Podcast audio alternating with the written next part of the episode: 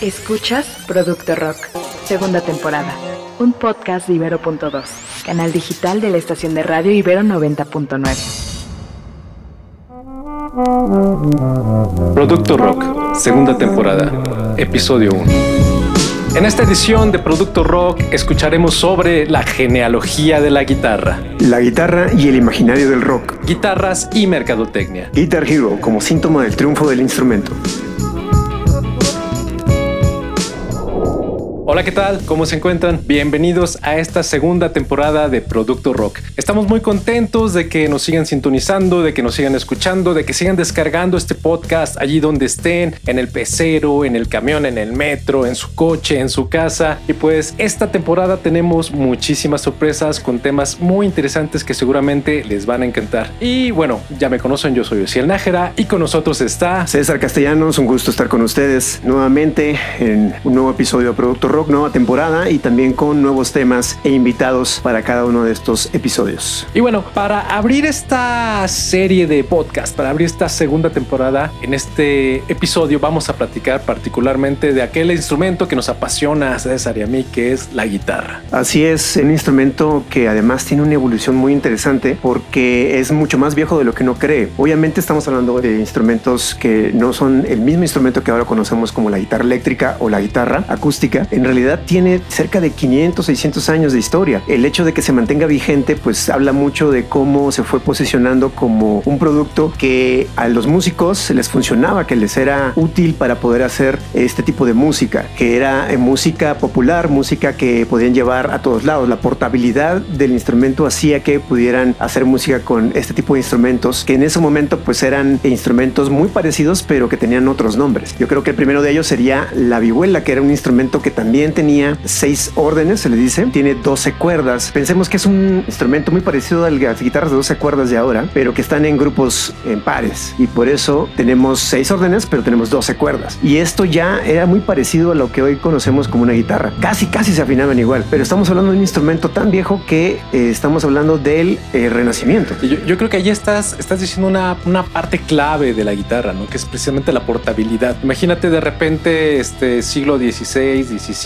Lo digo así tan fácil, no son 200 años, pero bueno, transportarlo fue parte esencial del éxito de la guitarra, de que, de que hoy en día la tengamos. Que pudieras llegar, que el artista pudiera llegar y posicionarse en cualquier pueblo, en cualquier lugar. Bueno, influyó muchísimo en, tanto en la composición, tanto en las formas de hacer música, tanto en las maneras de expresarse. Esto dio pie a que existieran más instrumentos de, de cuerda que se tocaban de manera parecida. Y obviamente había laúdes, después hubo una guitarra barroca, habían cuerdas de más, cuerdas de menos, pero básicamente es la misma idea, ¿no? Una caja de resonancia con cuerdas atadas, pero que obviamente pudieras cargar y llevar a todos lados. ¿no? Y esto nos lleva a que estos experimentos fueran transformando el instrumento hasta conocer la guitarra que comúnmente tenemos como en casa con una guitarra acústica. Pero la nueva revolución vendría después, porque el rock no se hizo con guitarras acústicas. Te faltó hablar de la, la guitarrita, ¿no?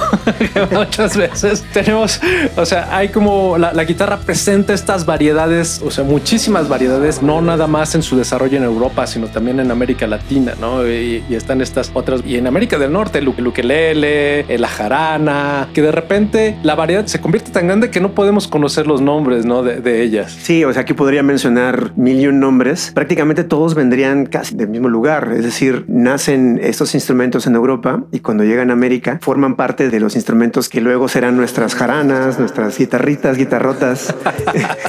Hay un guitarrón, ¿no? Por allí hay una que se llama El guitarrón también. sí. Ajá, que es de los mariachis, si no estoy mal. Totalmente. Y bien, algo que platicábamos y que se nos hacía sumamente interesante o importante hablar de ello en este podcast es precisamente cómo los instrumentos van definiendo la musicalidad y la musicalización de cada época. Como en un principio tal vez podríamos hablar de, del violín o del piano, del clavicordio, cómo intervinieron en, la- en las composiciones musicales de su momento y cómo la guitarra define precisamente el siglo siglo XX. Parte de la portabilidad va haciendo que tenga vigencia, se va modificando y al mismo tiempo en algún momento a alguien se le ocurre poner electricidad a eso. Creo que para las personas de esa época seguramente significó cambio en su mentalidad enorme y también en la estética de la época. Y por eso es que ahora creo que es eh, imposible concebir el rock sin la guitarra. Ese instrumento está tan ligado al rock que si no hay guitarra eléctrica en el rock, podrían pensar que no es rock. Entonces tenemos estas discusiones de cómo definir el rock y también de cuál es el imaginario de los instrumentos que van a dar esencia a lo que conocemos como rock. Y si lo pensamos bien, la mercadotecnia surge casi casi a partir de los años 50, que es cuando más o menos surge el rock también. Podríamos decir que son hermanitos que nacen casi al mismo tiempo y muchos de los elementos que nosotros comenzamos a ver en las bandas de rock también tienen muchísimos elementos que la mercadotecnia retoma. Pensemos por ejemplo en los fans, por ahí escuchamos de hecho esta palabra de fanboy que surgió hace casi 20 años era muy destinada a aquellos que usuarios muy asiduos de los productos de la marca Apple. Sin embargo, esto se ha extendido hacia otras marcas, pero un fan de una banda pues se supone debe estar súper involucrado, debe estar metido hasta los huesos del conocimiento de una banda de rock, de otros elementos mercadológicos como la publicidad que existe alrededor de las bandas, pero gran parte de esta idea surge precisamente con estos primeros productos mercadológicos que son los héroes del rock, que podemos empezar desde Jimi Hendrix, que empieza a hacerse de ciertas marcas de guitarras, que empieza a familiarizarse con ellas y hoy en día vemos muchísima gente que precisamente siente una afición, un apego con ciertas marcas. Los fans cuando portan el instrumento se sienten conectados con esta música, se sienten conectados con el sonido, se sienten conectados con el artista. Hay que recordar un poco sobre los inicios del siglo XX cuando las bandas de jazz tuvieron esta necesidad de alguna manera de que la guitarra se escuchara un poco más. Y sí, obviamente, frente a una batería, frente a un contrabajo, la guitarra terminaba escuchándose hasta el fondo, ¿no? Entonces hubo cierta necesidad de conectarla, de encontrar maneras de hacer que esta guitarra resonara más. Y efectivamente, lo, lo que hicieron fue conectarla a la electricidad y hacer que, ¡pum!, de repente la guitarra se convirtiera en uno de los instrumentos más importantes por el sonido que emanaba, por la resonancia que alcanzaba a tener, tomando en cuenta que a principios del siglo XX la electricidad se convertía en uno de los grandes íconos del progreso de la humanidad. La guitarra eléctrica venía acompañado de eso. Era, era, era uno de los grandes símbolos de progreso. Sí, totalmente. Yo creo que sí es una revolución grande el hecho de que pudieran hacer música cada vez más fuerte y eso definitivamente impactó en la forma en la que hacían su música. Algo importante que acabas de mencionar es pensar que todavía las primeras guitarras previas a una guitarra eléctrica serían guitarras con cuerdas de metal y ya eso fue cambiando su sonido, pero todavía no tenían la potencia y había experimentos, ¿no? Como estas guitarras que tenían una caja de resonancia metálica que les dieron también un cierto color, les dieron más volumen y precisamente a partir de que se crearon estos instrumentos, una nueva estética a la hora de hacer blues y obviamente en el momento en el que ya tienes una pastilla, conectas, tienes mucho más volumen, entonces empieza a cambiar totalmente la música, ¿no? Esto permite que en algún momento también la guitarra eléctrica, como ya la conocemos ahora, empiece a tener un desarrollo técnico también, ¿no? Empezamos a ver nuevas técnicas en el instrumento, ¿no? Estirar las cuerdas, crear rechinidos, de chillidos, ¿no? Todo esto definitivamente yo creo que ayuda a crear este nuevo género que es el rock, ¿no? Y eso es súper interesante también, porque no nada más pensar en las técnicas que, se van generando, sino también en esa estética de la que hablas. Busquen las primeras imágenes de una guitarra Les Paul.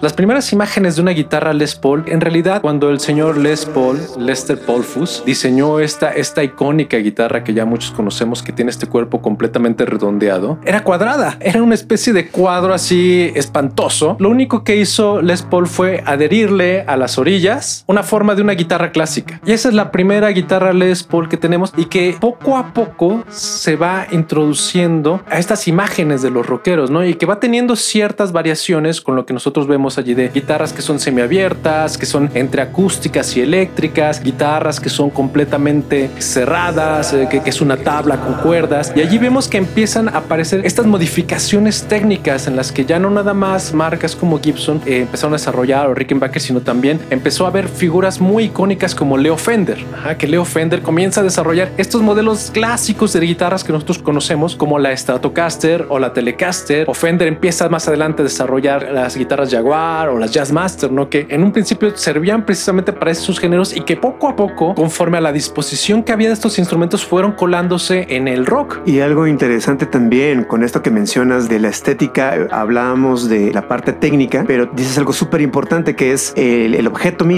se fue transformando. Cualquier guitarrista, cualquier persona que le gusten las guitarras sabe que lo primero que también es la forma, la parte visual. Se crean tantos modelos y eso está conectado con los intérpretes, ¿no? Es decir, el intérprete toma una guitarra y el fan ve el instrumento, ve una forma que conecta con el sonido que está produciendo, con la estética, con la música que está haciendo ese artista y se hace un combo completo, ¿no? Es decir, este tipo de cosas que todavía ya ahora son vintage, ¿no? Es decir, tienes todavía como los libros, ¿no? Es decir, hay quien lee el libro electrónico, hay quien dice, yo sigo comprando libros y me gusta el olor y es un poco lo que pasa con los instrumentos. Tú ves la guitarra y dices, puedes hacer música de manera electrónica, sí, puedes hacer música con tu computadora, sí, pero ve una guitarra y digo, ve esa forma, ¿no? Ve este cuadrado, ve esta flying B, ve esta forma de este cuerpo macizo, esto que tiene una caja de resonancia, es decir, los colores, la configuración de las pastillas y entonces se convierte también en un objeto de colección que está todo interrelacionado y que permite entender también cómo se mantiene vigente la compra y la venta de guitarras y la música hecha con guitarras, ¿no? Es decir, de alguna manera no quisiera decir que la única música hecha con guitarras eléctricas es rock, pero bueno, esto es producto rock y entonces aquí vamos a hablar de que la guitarra eléctrica es del rock y nada más. Y bueno, aquí los voy a remitir un poquito a la primera temporada. regresen un poco al, episodio 6 donde estuvo con nosotros Juan Luis Matos, donde platicábamos precisamente esta conexión que existe de repente con tu ídolo, ¿no? En este episodio 6 platicamos un poco de cómo era la reconstrucción de instrumentos y de música barroca, como se hacía en, esos momentos, ¿no? Una reconstrucción histórica. Y hoy en día, gran parte también de las ventas de guitarras, que gran parte de cómo la gente se acerca a sus guitarras, es precisamente por la conexión que existe con tu artista, ¿no? O sea, aquí César y yo siempre tenemos esta polémica, ¿no? Él es fan de las Stratocaster, yo soy fan de las Les Paul y es de repente, a ver, pues, ¿con qué te conecta? A mí me conecta precisamente con este sonido de Led Zeppelin, me conecta con este sonido de Guns N' Roses, una, una guitarra gruesa, gorda, rockera y precisamente a César lo, lo conecta con Hendrix, por ejemplo, si no estoy mal, este... Gilmour. Con David Gilmour, ¿no? Es ese tipo de sonidos que son más de un Stratocaster, que no quiere decir también que sean, que, que, que, que estos artistas particularmente hayan tocado toda su vida esa, ese tipo de guitarras. Sin embargo, a partir de esta propia experiencia podemos hablar de alguna manera de cómo mercadológicamente ya uno se conecta con el instrumento y también se conecta con el artista y también se conecta con el sonido, con la música y por eso consideramos precisamente que este episodio debía estar dedicado completamente a las guitarras, ¿no? Sin la guitarra posiblemente no podría existir esa especie de conexión del espíritu y del alma, ¿no? Con, con la música. Podríamos, y eso es algo muy curioso que no tomamos en cuenta cuando hicimos esto, los amplificadores. Ajá. ¿A dónde te conectas? ¿Dónde va a sonar tu guitarra? Porque allá hay un mito bien interesante que, ojo, a los que están comprando una guitarra nueva, a aquellos que se están acercando a comprar una guitarra eléctrica, puedes comprarte la guitarra más bonita, la más cara, la que tiene mejores micrófonos o mejores pastillas. Ajá. Pero si la conectas a un amplificador que suena feo, tu guitarra va a sonar espantoso. Ajá. El amplificador de menor calidad va a hacer sonar cualquier guitarra de mala calidad. Un buen amplificador va a hacer sonar la guitarra de menor calidad majestuosamente. Bueno, es que ahí obviamente empezar a hacer esto más tecnológico, entonces obviamente el horizonte se expandió y podías modificar el sonido de formas que nunca antes habías pensado. Y ahora, bueno, por supuesto, no tienes toda desde el equipo mismo con el que te estás conectando, los cables mismos, hasta los amplificadores o seguramente tendremos que hacer un episodio sobre los pedales de efectos, ¿no? Es decir, cómo ya la tecnología permitió que evolucionara la música rock hacia horizontes que no hubieran llegado si no hubiera existido este desarrollo. Pensemos, por ejemplo, el pedal fuzz, que, es un pedal que suena así como una especie de abejorro. Es, su, origen está precisamente en un error técnico, una bocina tronada que repente le metieron en una guitarra a todo volumen y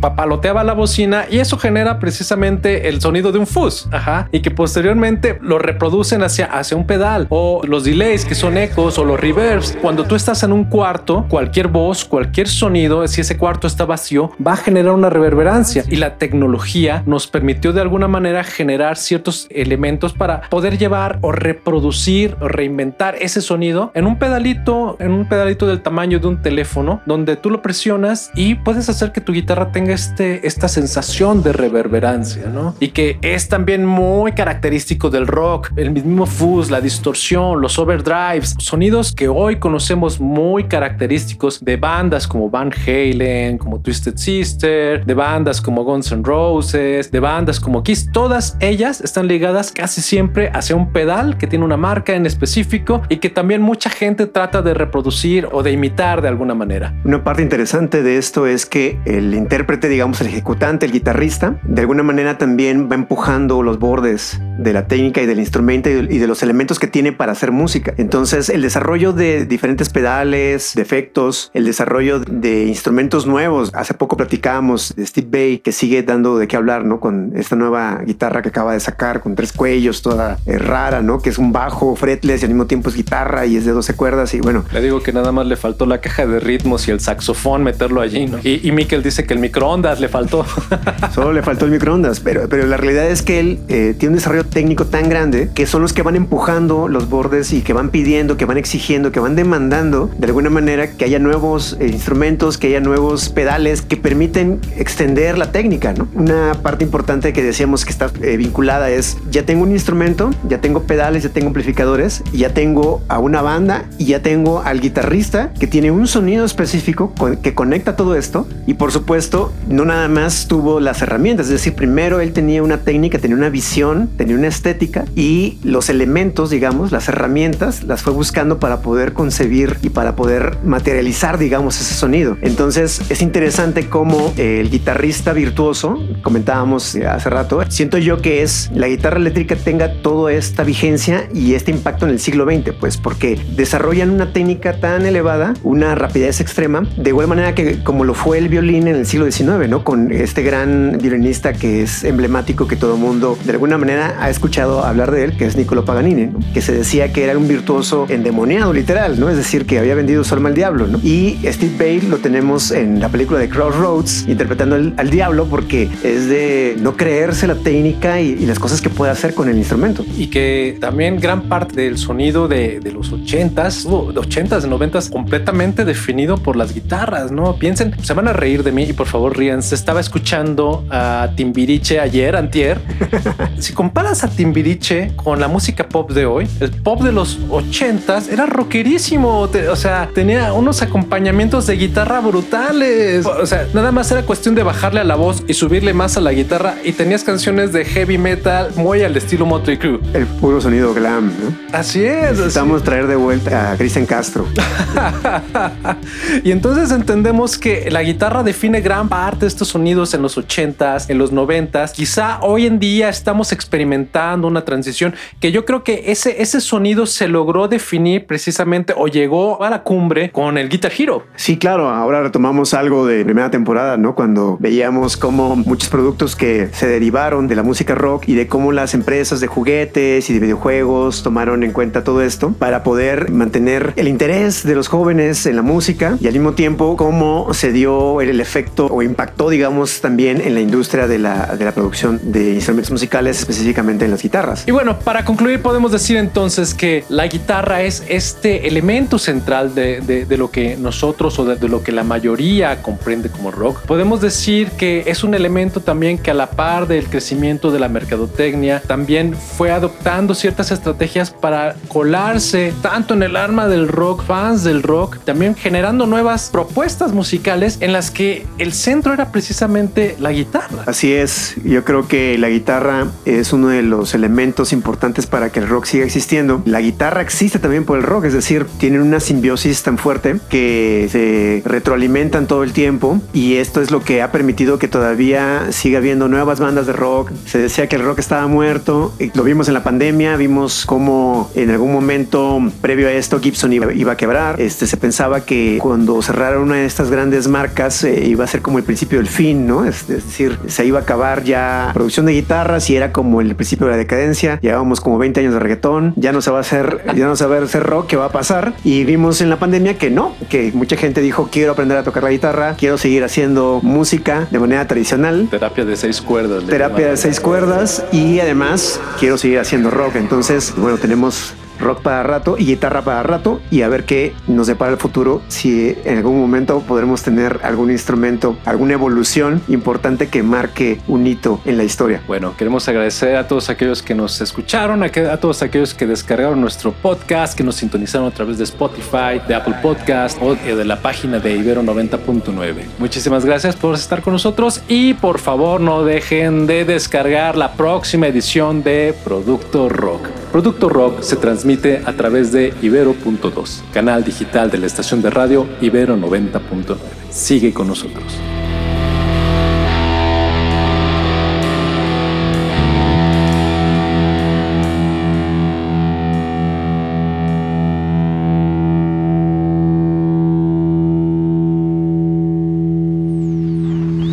Escuchaste Producto Rock, segunda temporada.